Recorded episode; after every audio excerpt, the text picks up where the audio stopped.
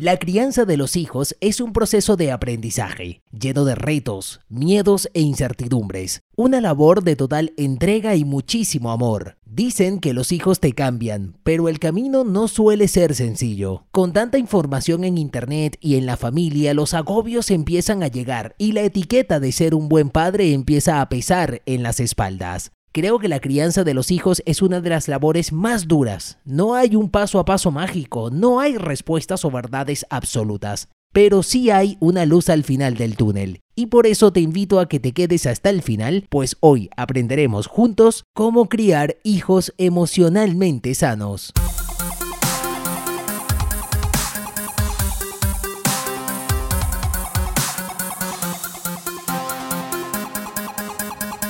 Hola, ¿qué tal? Soy Daniel Aular y quiero darte la bienvenida a este quinto episodio de La Teoría del Cómo, un podcast que estrena capítulo todos los meses a través de Anchor.fm, Spotify y Google Podcast. Sé que tengo tiempo sin publicar nuevo episodio, pero bueno, la verdad es que las vacaciones tienen un poco la culpa de ello. de igual forma, quiero darles las gracias por el feedback que sigo recibiendo de los episodios anteriores. Y si no los has escuchado, te recuerdo que los tienes todos en anchor.fm, Spotify y Google Podcast. También quiero recordarte que me puedes seguir a través de Instagram, arroba Daniel barra baja aular y también la cuenta del podcast, arroba la teoría del cómo. Como comentaba en la introducción, hoy vamos a hablar de un tema que personalmente es complicado.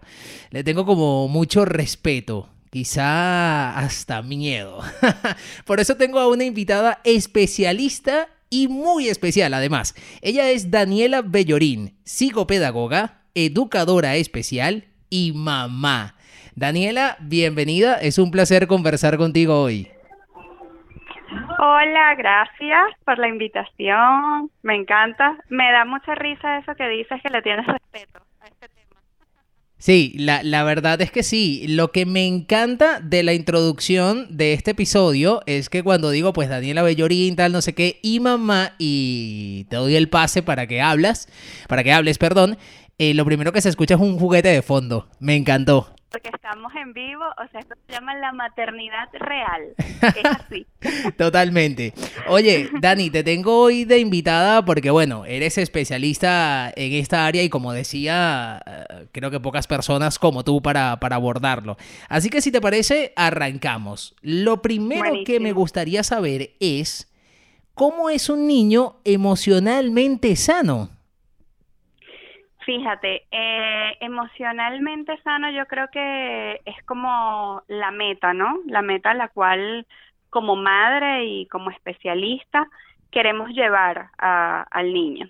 Pero para resumirlo así en, en como pequeños puntos para decir o que los papás puedan ver, bueno, por ahí voy por esa vía, este, siento que lo más importante es que este niño pueda poner en palabras o por lo menos dar ciertas señales de sus emociones de lo que está sintiendo, de lo que le está pasando, de lo que está experimentando.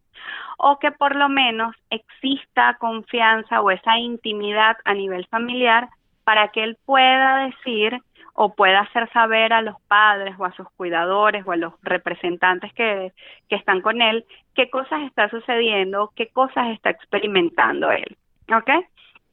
Por otro punto, es importante que para que este niño realmente esté emocionalmente sano, debe sentirse seguro, seguro de que si hace una rabieta, mal llamados berrinches, este, seguro de que si a lo mejor no hace las cosas como mamá o como papá esperan, igual lo van a seguir queriendo, igual lo van a seguir amando y va a sentirse valorado. Entonces, eso es lo más importante, que él pueda eh, poner en palabras, pueda visibilizar y pueda tener ese referente emocional, en este caso papá, mamá o cuidadores, que va a estar disponible para poder acudir a alguna necesidad que él tenga. ¿Ok? Vale, ahora, fíjate una cosa, yo decía hace un rato y fue parte de lo que te causó gracia, el tema de el miedo de que un ser tan pequeñito dependa de ti, sobre todo cuando tiene que tener, eh, va a sonar mal lo que voy a decir, ¿no? Pero como que tiene que tener ese resultado de ser emocionalmente sano. O sea, son como tantas cosas al mismo tiempo que ¿Cómo podemos afrontar eh, eh, los padres que nos estén escuchando ahora mismo, sobre todo si son primerizos, esa gran responsabilidad? ¿Cómo pueden afrontar ese miedo de que un ser tan pequeño dependa única y exclusivamente de ti? Bien, bueno, primero, este, lo ideal sería que pudiésemos, eh, en cierta manera, como planificar, ¿no? Esa llegada de, de ese niño, pero eso no necesariamente es así, no resulta eh, la gran mayoría de las veces de esa manera. Eh, mi recomendación importante que, que aplico desde, desde, el conocimiento y desde la experiencia eh, son dos puntos interesantes. El primero es que haya mucha intuición y mucha conciencia al momento de, bueno, eh, salió positivo, qué cosas vamos a hacer, ¿sabes? ¿Cómo, ¿Cómo vamos a ir evolucionando todo ese proceso de que pronto va a llegar un bebé a casa? y que indudablemente nos va a cambiar. Que ese cambiar eh, lo entendemos realmente cuando ocurre, porque previo escuchas muchas cosas, pero tú no sabes realmente todo el cambio y, toda la transformación emocional, eh, psicológica, física que te ocurre para que, bueno, ese ser pueda ajustarse y pueda adaptarse al lugar en el que está. Lo otro es, eh, que siempre lo recomiendo mucho, es la información. El conocimiento, como sabemos, es poder. Entonces, el, el saber, el estar informado, no caer en exceso de información, ¿no? Sino el estar informado de qué son las cosas que requiere este niño, qué es lo que yo necesito, o sea, desde lo más básico, ¿ok? Desde a lo mejor cómo debo cambiarle el pañal hasta cómo lograr que este pequeño sea un ser emocionalmente sano, ¿ok? Y, y esta parte de emocionalmente sano se escucha a lo mejor un poco más, porque antes lo que nos interesaba era como, bueno, cómo le doy la educación, la alimentación, o sea, cosas a lo mejor como más básicas. Pero cuando hablo de esto nos conecta un poco también con eh, algo que este, mm, eh, este, está más vinculado al tema interno, ¿no? Con mostrarnos un poco, como dice Laura Goodman, nuestras luces y nuestras sombras desde el momento en que decidimos ser padres, ¿no? Dani, pero fíjate una cosa, tú eres especialista en el área, eh, pero también eres madre. Entiendo que habrá eh, existido toda una preparación y tal, no sé qué, pero ¿Sentiste también algún miedo cuando tuviste ese ser tan pequeño frente a ti? O no sé, o, estás tan preparada que, nada te hizo temer nada. No, yo creo, fíjate que allí eh, el tener tanto, tantas herramientas y a lo mejor conocer tanto, eh, daba cierto temor o mucho más temor, ¿no? De que no pudieses hacer las cosas bien, de que algo sucediera. Eh, creo que mi temor más fuerte eh, fueron dos. El primero era antes de antes de que naciera era el hecho de qué pasa si a, él le sucedía algo o a mí me sucedía algo, ¿no? El, temor a morir, el que él muriera o que yo pudiese morir. Para mí fueron los, los más los más fuertes previos. Y son temores de los que muy poco se habla y es algo que puede ocurrir, ¿ok? Este, y cuando lo tuve ahí chiquitito, que te lo dan, eh, aparte de, emocionarme, de, morirme de amor, de babiarme al verlo, pues también dije, fue como tamaña responsabilidad, ¿no? Y ahora, ¿cómo hacemos esto? Y creo que, que, pasa por todos, ¿no? Es así como que te lo da la enfermera y lo coloca allí encima de ti y tú te quedas, ¿y ahora? ¿Ahora cómo hacemos, no? Porque eh, es una persona totalmente distinta a ti, con unas necesidades, con unos requerimientos, con unos intereses y con unos gustos distintos. Es tu familia, pero es distinta a ti. Y eh, se hace un poco desde el momento en que nace eh, y bueno, digamos como todo ese primer ese primer periodo, ese vals de conocerse, ¿sabes? Es tú conocerlo a él o a ella y él conocerlos a ustedes como padres, ¿no? Conocernos a nosotros como padres. Este, y ver eh, pues cómo, cómo podemos ir hilando y cómo podemos irnos compenetrando para poder hacer de ese niño, ahora no es una pareja, sino una familia, ¿no? Y cómo, cómo vamos integrando ese ser a la familia y a esta nueva familia que estamos formando. Yo creo que te quitas un poco la, la, la investidura, a lo mejor de pareja, y te comienzas a poner esa, esa investidura de padre y a empezar a, a practicar con el ensayo un poco y con el error de lo que, de lo que conlleva. Claro, Claro, claro. Ahora, fíjate una cosa, Dani, hace un ratito decías que eh, la información es poder, pero si nos vamos a San Google y nos vamos a Internet, vamos a encontrar un montón de información. Muy buena información y vamos a encontrar también información basura. Eh, más allá del sentido lógico, ¿cómo podemos filtrar lo que nos puede servir? Porque, de nuevo, hay muchísima información en Internet. El tema de la crianza eh, ha sufrido grandes evoluciones. Wow, es que... ¿cómo podemos partir? Mira, yo siento que lo más importante es eh, aprender a decantar esa información, ¿no? A saber, eh, primero, escuchándote como, como padre o como madre y posteriormente escuchando a tu hijo. Primero, ¿qué es lo que, que te está demandando él y qué es lo que necesitas y quieres tú desde esa crianza? Fíjate que tú mencionabas algo interesante que tiene que ver con los cambios que ha dado la crianza. Eh, y a veces entramos en el error de que, bueno, una crianza consciente o positiva o saludable o natural eh, o respetuosa es algo novedoso y es algo de moda, ¿no? O sea, es lo que debería estar. Lo único es que se ha ido visibilizando el tema y hemos podido, bueno, ocupar mejores espacios o se ha podido ocupar mejores espacios todo el tema de la crianza y de la educación para eh, poder criar, eh, bueno, personas que, que puedan vivir y habitar respetuosamente en el planeta, ¿no? Cuidando todo lo que, lo que está en el espacio.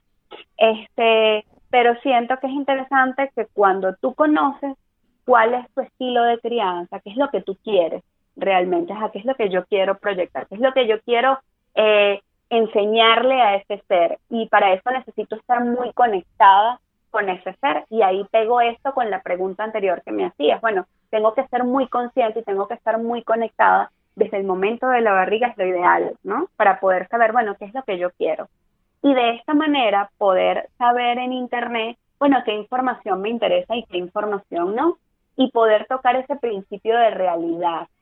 Hay a lo mejor como ahorita una especie de, de, de boom, por decirlo así, donde eh, te, estoy demandando eh, a nivel de, de esos estilos de crianza que tengas ciertas cosas. Y la idea yo creo que es que de la crianza o de esta nueva crianza, no hacer una especie de cárcel o una especie de, de categoría de lo que debo hacer, sino como mamá, como pareja y como escucha activa de mi hijo, bueno, ¿qué es lo que necesito para poder saber, ah, bueno, supongamos, eh, pongo un ejemplo sencillito que, que, me toca muy, muy personal y tiene que ver con la alimentación, ¿no? La alimentación complementaria. Ah, bueno, voy a practicar una alimentación tradicional o voy a practicar el baby led weaning, por ejemplo. Entonces, en mi caso, yo tenía todas las expectativas de que iba a practicar un baby led weaning, pero mi hijo me enseñó que no es lo que yo quiero, porque es un, un proceso, además sobre todo el proceso de alimentación, está tan conectado con todo lo que tiene que ver con los vínculos, ¿ok? Porque la alimentación es la primera conexión que nosotros tenemos cuando nacemos y es nuestra primera conexión con mamá.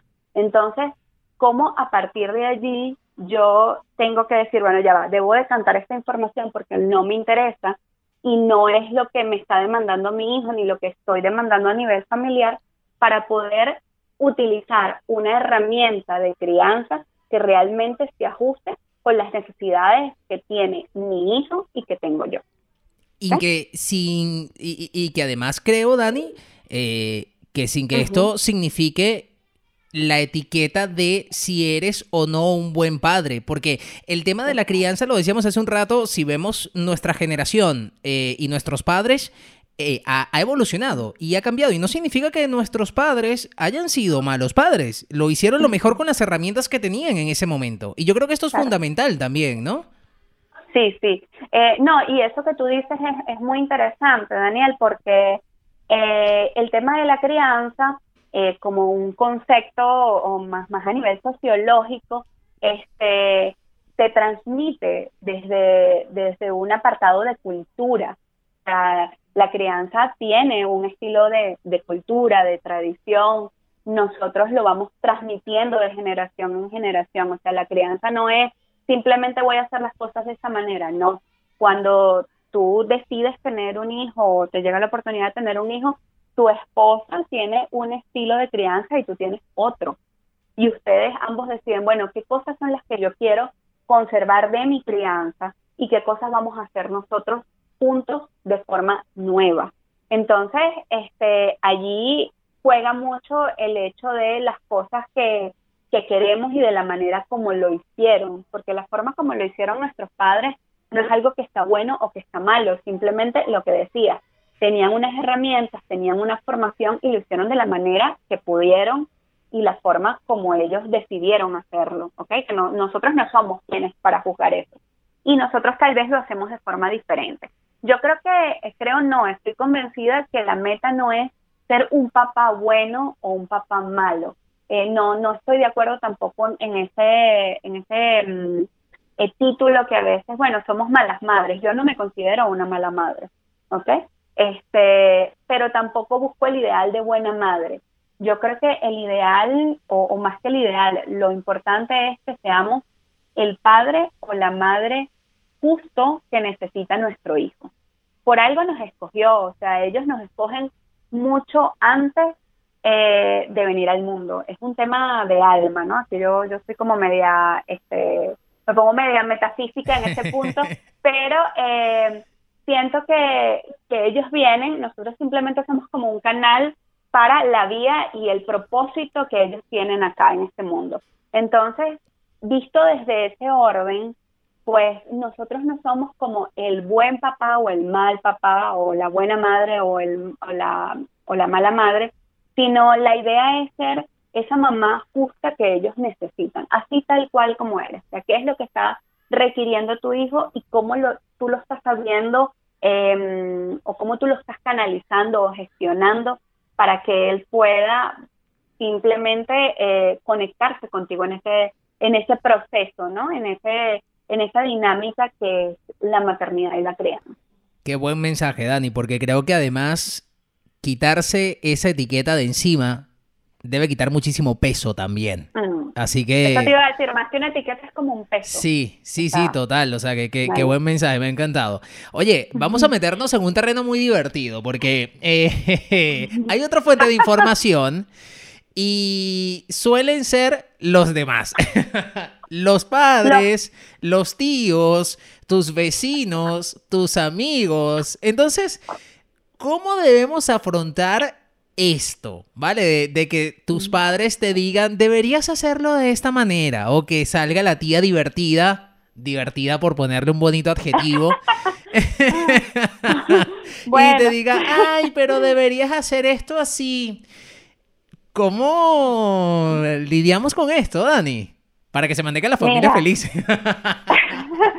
Mira, yo creo que eso es un ejercicio, a mí me parece que eso es un excelente ejercicio personal el bajar el ruido externo, porque no hay nada en lo que o, alguna situación en la que uno necesite estar más en introspección y más en escucha interna como es el proceso de, eh, de la maternidad y de la crianza.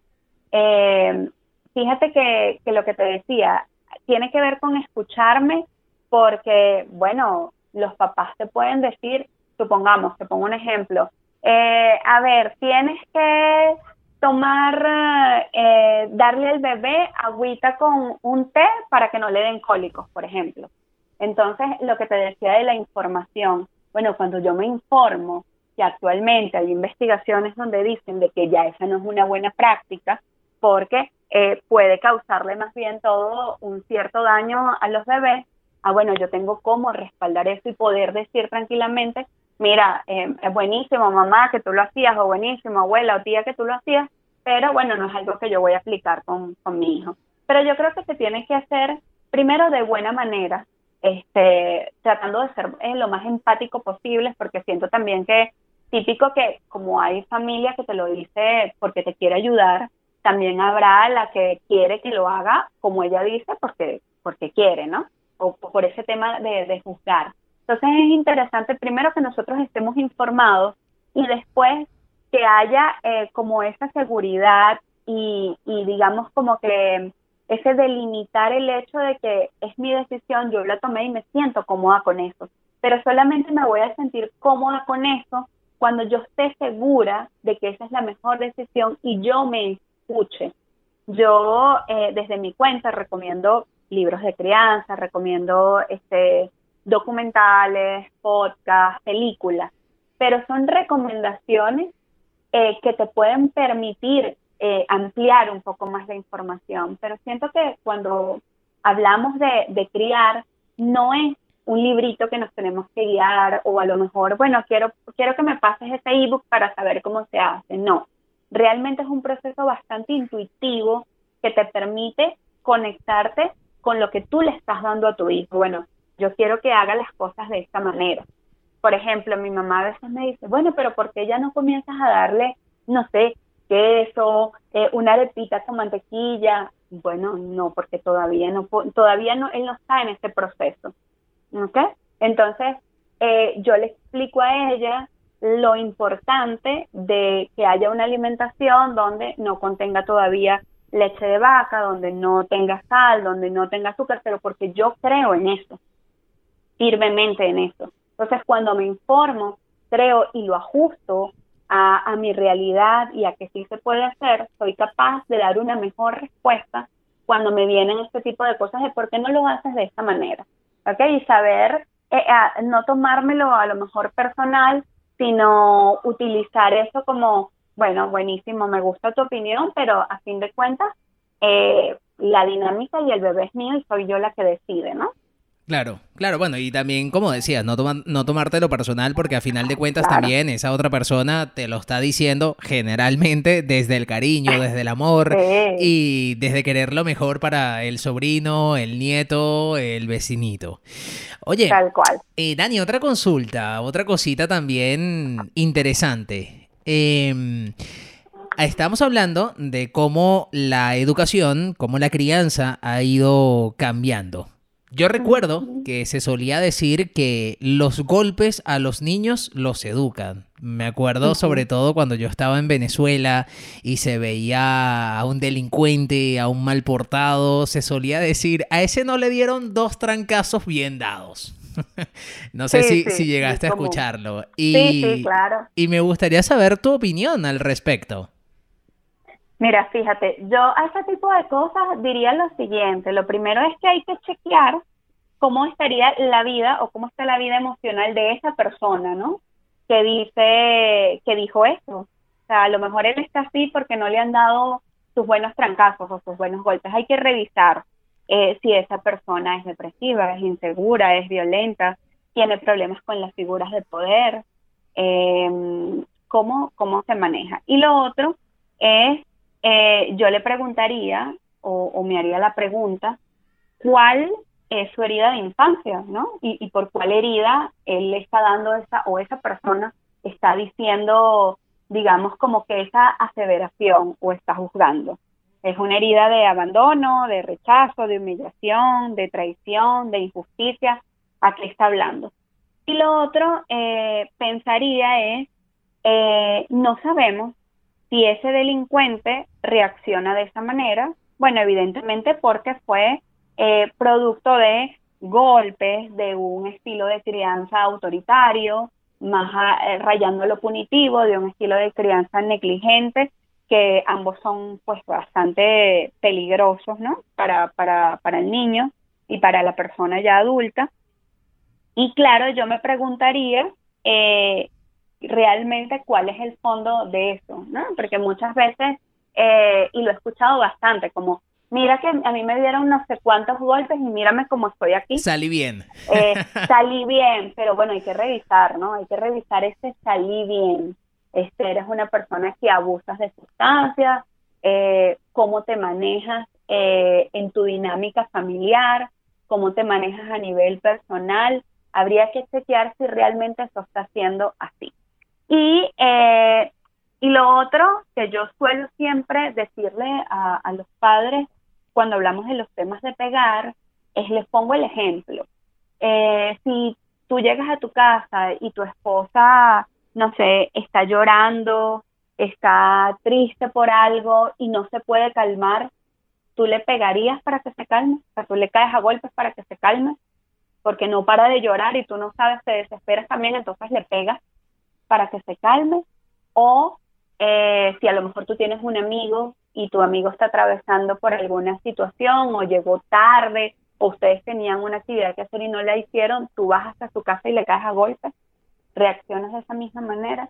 Y creo que se nos olvida a veces, eh, tenemos como mucho ese pensamiento adultocentrista, ¿sabes? Y se nos olvida que, bueno, que los niños también son personas y que la respuesta no debe ser los golpes ni los gritos. O sea, tenemos que aprender a esperar y a, conectarnos con ellos para saber qué es realmente lo que ellos están necesitando. Y que no sé si también ese adultocentrismo, Dani, eh, parte de un principio errado de infravalorar eh, el conocimiento, la inteligencia y el manejo de las emociones de los niños. No por nada, recuerdo también un dicho de muchacho no es gente grande, o que niño no es gente grande. Totalmente. Y es que nosotros, eh, eso, solemos como desvalorizar lo que ellos están sintiendo y la problemática que tienen. Por ejemplo, si un niño, no sé, no pudo a lo mejor eh, arreglar un juguete que tenía en la mano y llora. la respuesta generalmente de la mamá y papá, no pasa nada, eso no es nada, no pasa nada. No, para él pasa. O sea, es el problema de él. ¿qué problema va a tener que no pagó la renta, por ejemplo? no es un problema de él. o sea, no corresponde, ese problema no corresponde. Que no pudo hacer mercado, ese problema no corresponde. El problema que él tiene es que este no pudo alcanzar el juguete que quería, eh, no puede ver a lo mejor el programa que quería ver, el amiguito lo golpeó, esas cosas así, se cayó. Entonces es cuando tenemos, eh, rayamos en ese no pasa nada, ¿no? Hay que, en ese momento estoy dejando de eh, validar esa emoción y eso que le está sintiendo. Entonces sí está pasando algo. Ah, que a lo mejor no lo puedo entender, que para mí no es un súper problema, es otra cosa. Y bueno, generalmente cuando los niños están muy chiquititos, su eh, manera de comunicarse es a través del llanto. Y digo generalmente porque se nos olvida que esa es su manera de comunicarnos que ellos no pueden hablar y no nos pueden decir, mira, me está pasando esto, o sea, eh, no sé, me pica la cara, tengo hambre, me duele la barriga, o sea, es mi manera de comunicarme.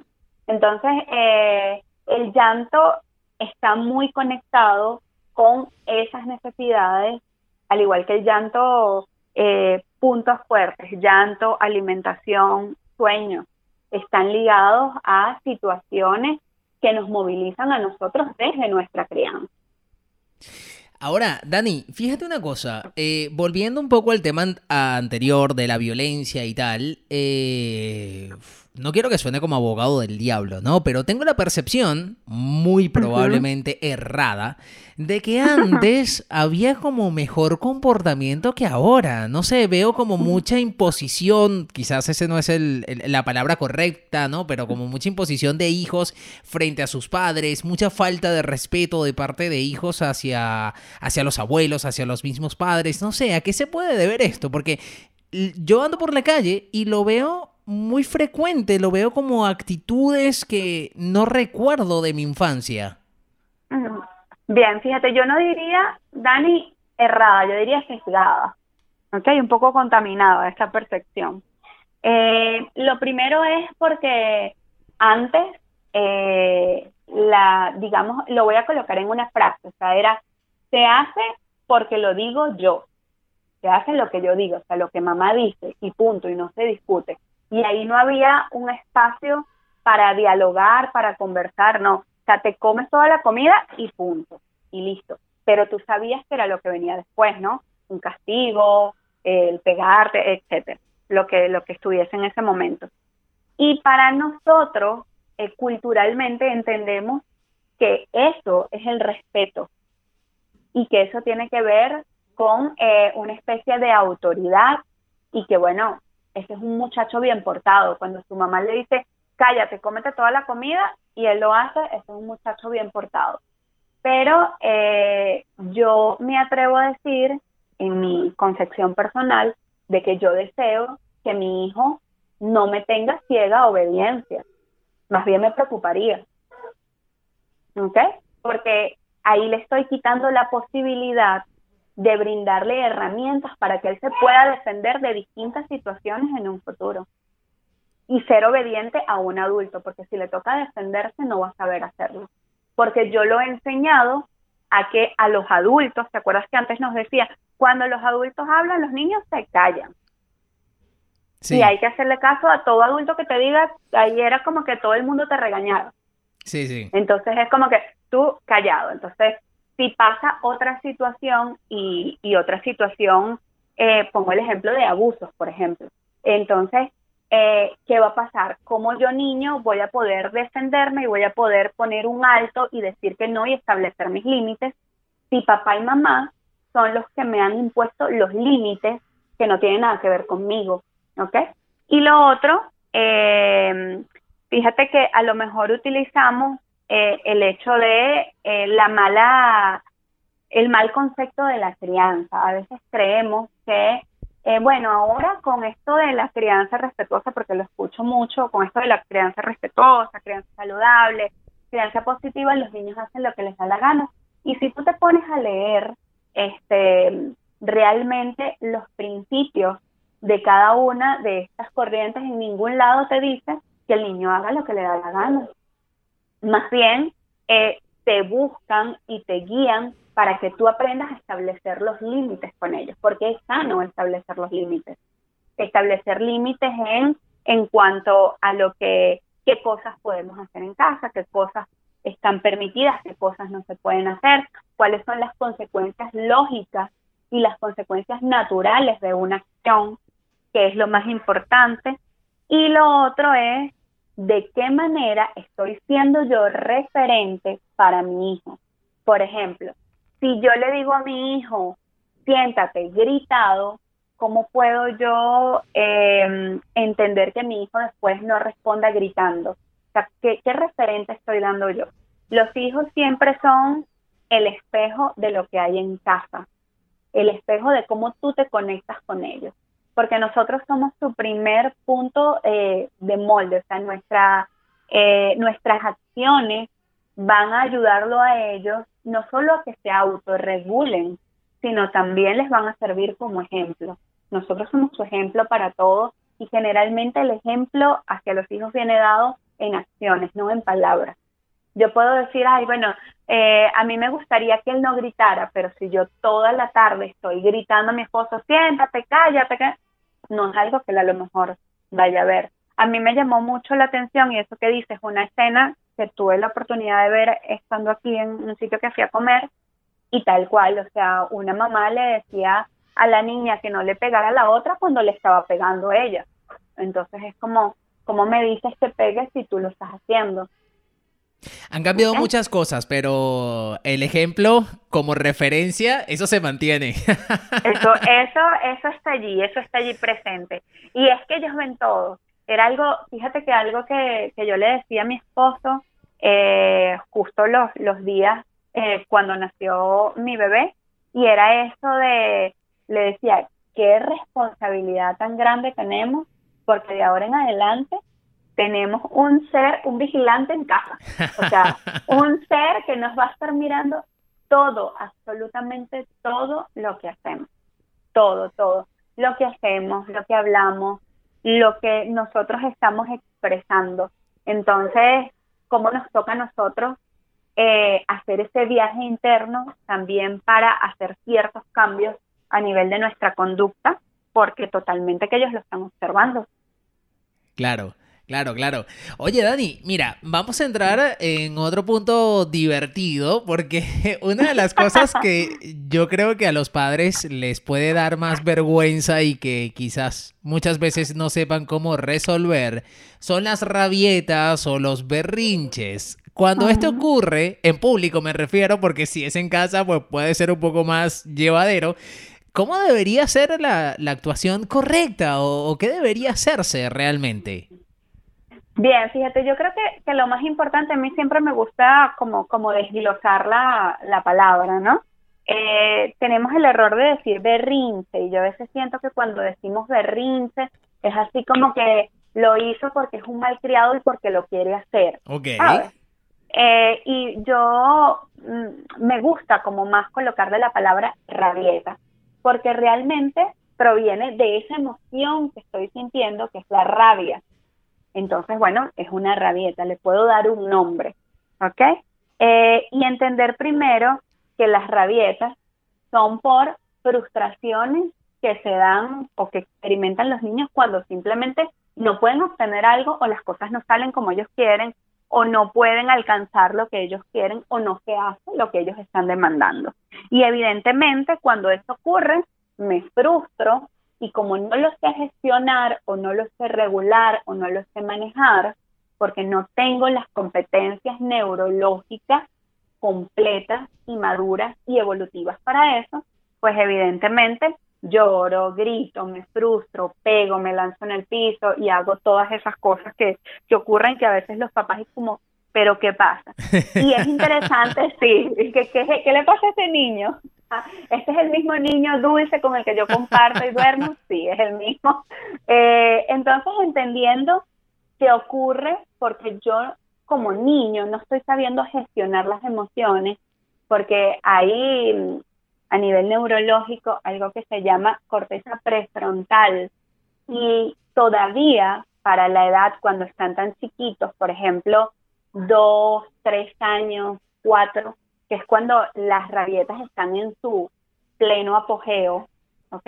Es muy raro que un niño de siete años le vaya a dar una rabieta, habría que ver, bueno, cuáles son, habrían otras situaciones que estén desencadenando eso, ¿ok? Que no sea específicamente esto.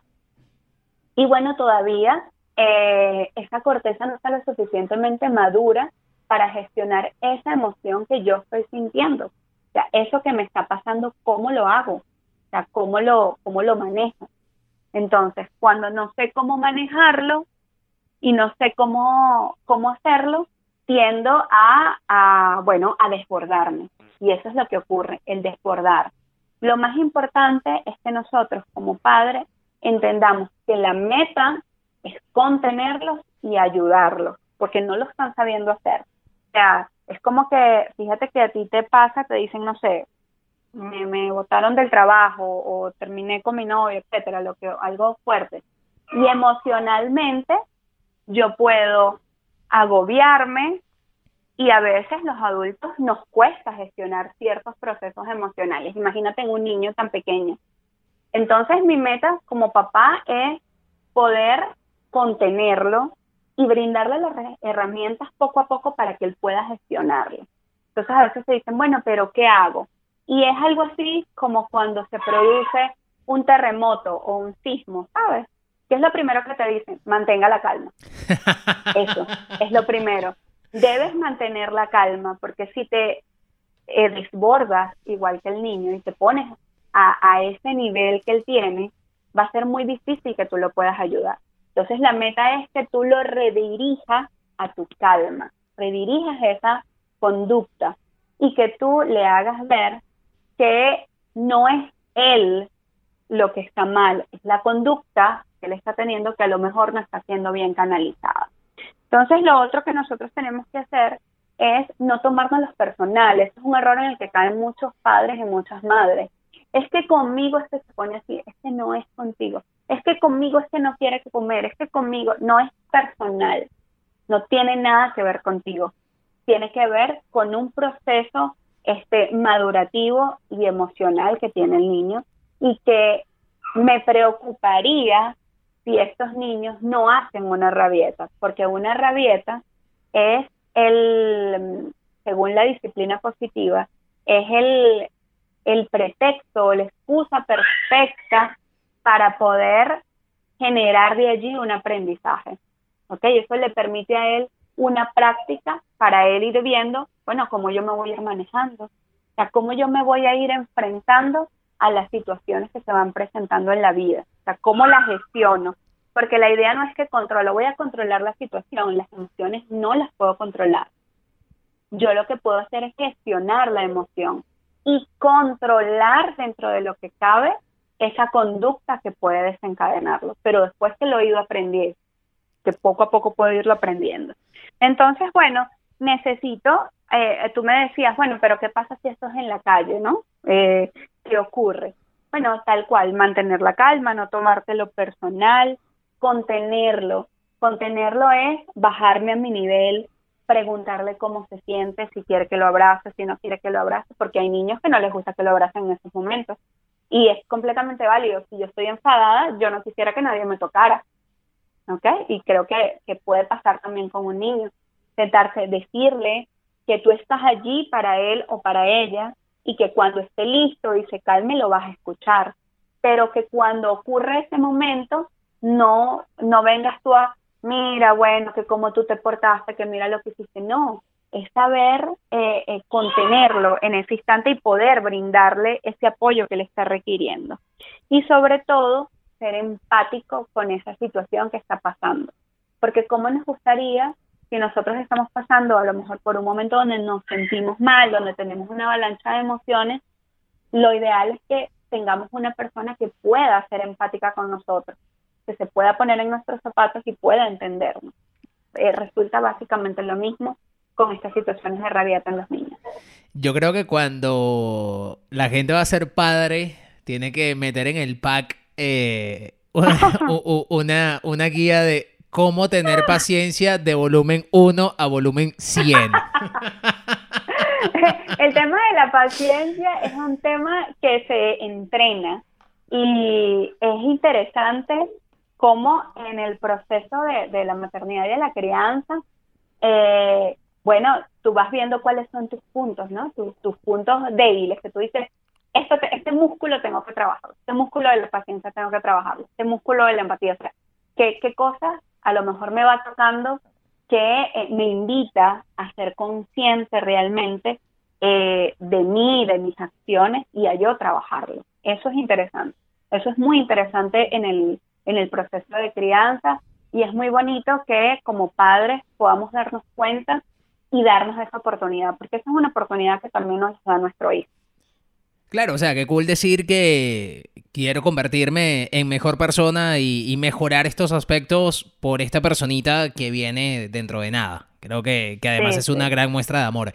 Oye, Dani, tenemos ya un ratito hablando, unos 40 minutos más o menos, pero eh, hay varios temas que no quiero dejar por fuera porque me llaman mucho la atención. Lo primero es que yo siempre había pensado que los padres debían convertirse en los mejores amigos de sus hijos, como para así generar confianza, para poder hablar de todo. De hecho, yo conozco personas que me dicen, no, me encanta mi relación con mi madre o con mi padre, porque somos como mejores amigos, nos contamos todos y tal, no sé qué, bla, bla.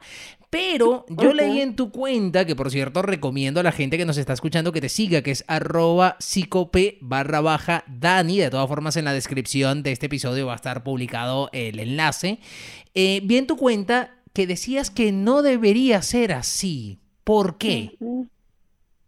Fíjate, este, yo considero que hay una línea muy fina entre ser amigo y ser un padre consciente y presente, es distinto, ¿ok? Creo que cuando queremos convertirnos en los amigos de nuestros hijos, eh, rayamos en invadir muchas veces su, su privacidad y sus espacios. Y lo otro es que no los miramos como debemos mirarlo para los procesos que necesita como padre. ¿Por qué? Porque nuestro hijo no necesita de ti un amigo, necesita una mamá y un papá que en su momento o cuando las cosas ocurran va a saber anticiparse a situaciones, va a poder decir un no, que es importante, a veces los padres le tienen miedo al no, y creemos que en esa permitividad o en esa permisividad, perdón, o en esa camaradería de amigos, vamos a obtener ciertas cosas, ¿no? Y lo interesante es que nosotros podamos cumplir nuestro rol. Yo siempre le digo a los padres que tan bonito es el rol de mamá y de papá que por qué queremos convertirnos en amigos. O sea, ¿por qué queremos pasar al rol de amigos? Nuestros hijos tienen amigos y nosotros también los tenemos y ese es otro rol. Pero me parece tan interesante cuando podemos cumplir nuestro rol desde lo que nos compete, desde aprender y entender que hay un espacio vital de ellos, eh, que hay cosas que no nos van a contar y que qué bueno que no nos cuentan, ¿ok? Que para eso, bueno, tendrán a sus amigos y hay cosas en las que nosotros vamos a intervenir porque somos sus padres, con la mirada de un padre o de una madre, no con la mirada de un amigo, porque a veces este tipo de cosas raya, raya en eso. Y muchas veces cuando tenemos el título de este es mi amigo y nos toca dar un no, nos toca establecer un límite, nuestros hijos les cuesta comprender eso, porque si somos super panas, ¿sabes? Pero es eso, que no, no somos los panas, somos los papás. Y qué bonito cuando ejercemos ese rol desde la conciencia, eh, que la conciencia es el estar presente y el estar activo en ese momento que él me está necesitando. Ok, esa presencia donde yo estoy disponible emocionalmente para él, donde se crea un respeto y donde se crea eh, una especie de armonía para yo poder guiarlo y orientarlo en las cosas que él va a necesitar. eso, eso es mucho cuando a veces hay papás que, nos, que me dicen, pero ¿cómo le digo que no? Bueno, diciéndole que no. O sea, el no a veces es necesario. Y, y pongo el ejemplo, o sea, si tu hijo se fuera a lanzar por la ventana, ¿tú lo dejas? Claro. No, bueno, fácilmente ocurre para todo. Entonces, qué, eh, qué interesante es que nosotros podamos ejercer nuestras funciones. A veces siento que, bueno, vamos a quitarnos esta investidura porque la crianza, eh, desde un punto de vista consciente, respetuosa, presente, es una crianza que es ardua. Es el camino. El otro día lo colocaba, es el camino, pero es dos pasos hacia adelante, uno para atrás. Y es donde tú dices, bueno, y es largo y es agotador, o sea, la crianza donde yo me quito a lo mejor la investidura y soy el super papá divertido y también de repente te meto un correazo, es mucho más fácil, es mucho más sencilla. Ahí ni me trabajo yo, ni tengo por qué estarlo trabajando a él. Claro. Entonces, eso sí es, es bueno tenerlo eh, en cuidado. Dani, ¿sabes qué? Investigando para el episodio, me encontré con algo que llamó poderosamente mi atención y son los chantajes emocionales de terceros hacia los hijos. Chantajes emocionales como por ejemplo, eh, oye, mm, dale un beso a tu tía. Eh, que si no, no te va a querer. O si no le das un beso a tu abuela es que no la quieres. O si no le das un beso tu niño a esta niña, ay, ¿por qué es? Es que tal cosa. ¿Cómo podemos hacer para que no crezca en ellos ese condicionamiento y sentimiento de culpa por no hacer lo que otros quieren? Bien, yo creo que lo más importante allí, o siento que lo más importante allí es que nosotros tenemos que trabajar en el niño eh, sus límites, ¿no? Eh, por ejemplo, em, a mí me gusta mucho colocar, eh, valga la redundancia, el ejemplo de la comida. Eso de que, ay, vamos, aquí está el avioncito, cómetelo todo, te lo tienes que comer. Si te lo comes, mamá te quiere mucho, por ejemplo. O eres un niño lindo si te lo comes. O te doy la comida y te hago casi que una fiesta. Y entonces allí el niño no está reconociendo cuáles son sus límites y está afectando lo que yo le estoy dando, pero esos límites van mucho más allá, porque esos límites se, se conectan con todo nuestra, mm, nuestra dinámica corporal. O sea, yo no me estás dejando ni saber cuáles son mis límites de sociedad ni cuáles son mis límites corporales. Es decir, que cualquiera puede invadirme y yo no saber cuándo parar. ¿Ok? Lo mismo pasa con el tema del beso. Es como que para mi papá es más importante porque yo estoy escuchando lo de afuera, no estoy escuchando a mi hijo. Y volvemos con lo que hablamos al principio de la escucha. Eh, lo que va a decir la abuela, la amiga, el tío, pero no estoy escuchando lo que él me está demandando. ¿Ok? el hecho de que, ¿qué pasa si él no quiere saludar, por ejemplo? No podemos obligarlo a que salude. Él puede, una cosa son las normas de educación, él puede decir hola a todos, pero no es obligado que él vaya a dar el beso y el abrazo. Y ay, no, porque no, no es necesario para eso. Entonces ahí yo le estoy hablando de límites, que estos límites le van a permitir tener autonomía, respetar su cuerpo, respetar su no, poder decir a tiempo no, no quiero. Y a veces decimos, bueno, pero este niño que se educó de esta manera y fíjate que después a lo mejor, no sé, hizo consumo de sustancias, pero es que no supo decir que no, porque a lo mejor no reconocía y no sabía sus límites. ¿Ok? Ojo, esto no quiere decir que todas las personas que consumen sustancias es por esto. Ojo, hay muchas situaciones que se pueden presentar para eso. Pero, eh, digamos a lo mejor un ejemplo de lo que se está dando. ¿Cómo preveo un abuso cuando yo soy capaz como mamá de establecer los límites de eh, nadie toca tu cuerpo sin tu consentimiento? Si no quieres más comida, no quieres más comida, porque el niño sabe cuánto quiere comer. ¿Ok? Él lo que no sabe es lo que va a comer, eso se lo pones tú, pero cuánto quiere, es él lo sabe, como lo sabemos todos. O sea, nadie me tiene que obligar, pero cómete un poquito más, no, porque yo conozco mis límites internos. Entonces es interesante que yo pueda practicar y ejercitar con él sus límites internos para que pueda prever esto. O por ejemplo, el hecho de, pero, ya va, un minutito, que estamos en vivo.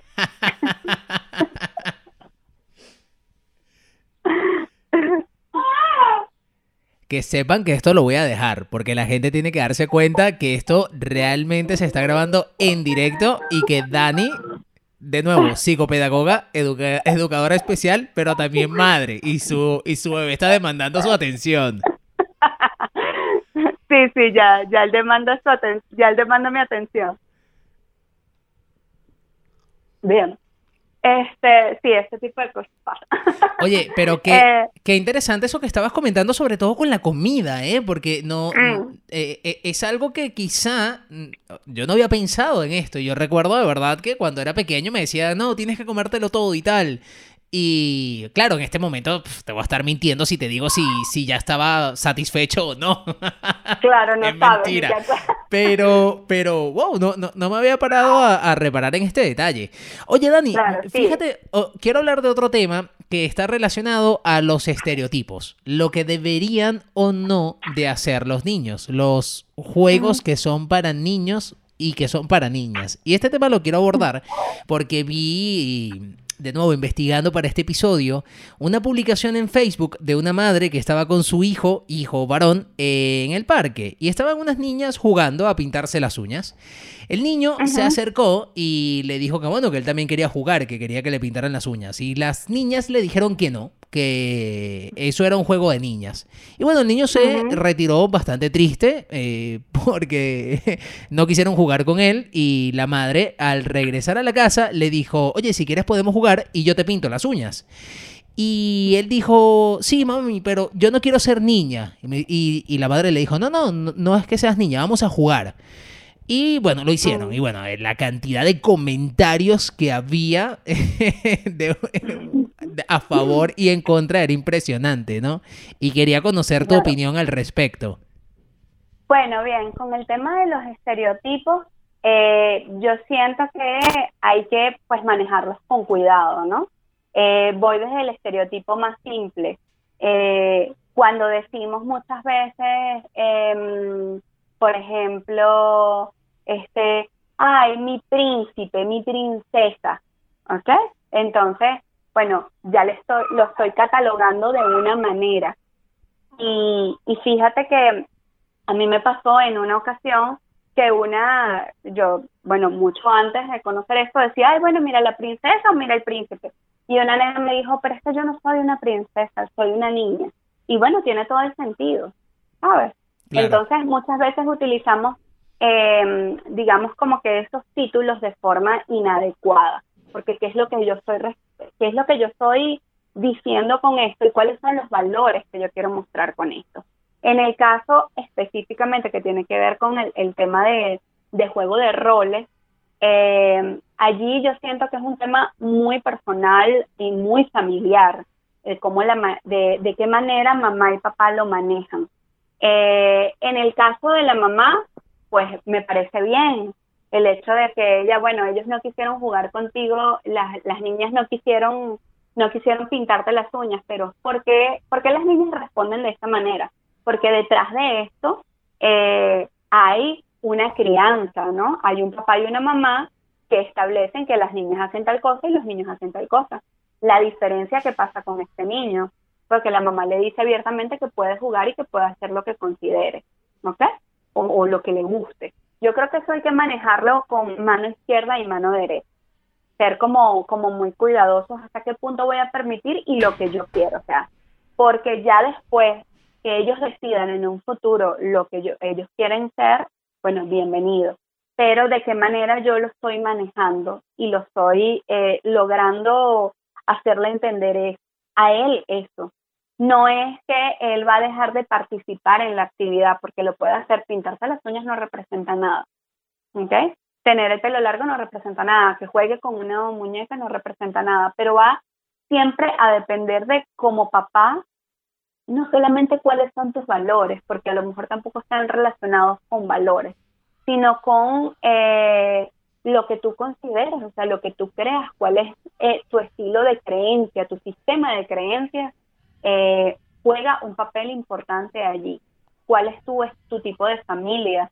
O sea, familias donde hay dos mamás, hay dos papás, y, y está bien, o sea, es completamente válido eso. Dani, si tuvieses que decirle tres consejos finales a los padres o futuros padres que nos están escuchando, ¿cuáles serían? Mira, el primer consejo que daría es conectarnos emocionalmente con nuestros hijos.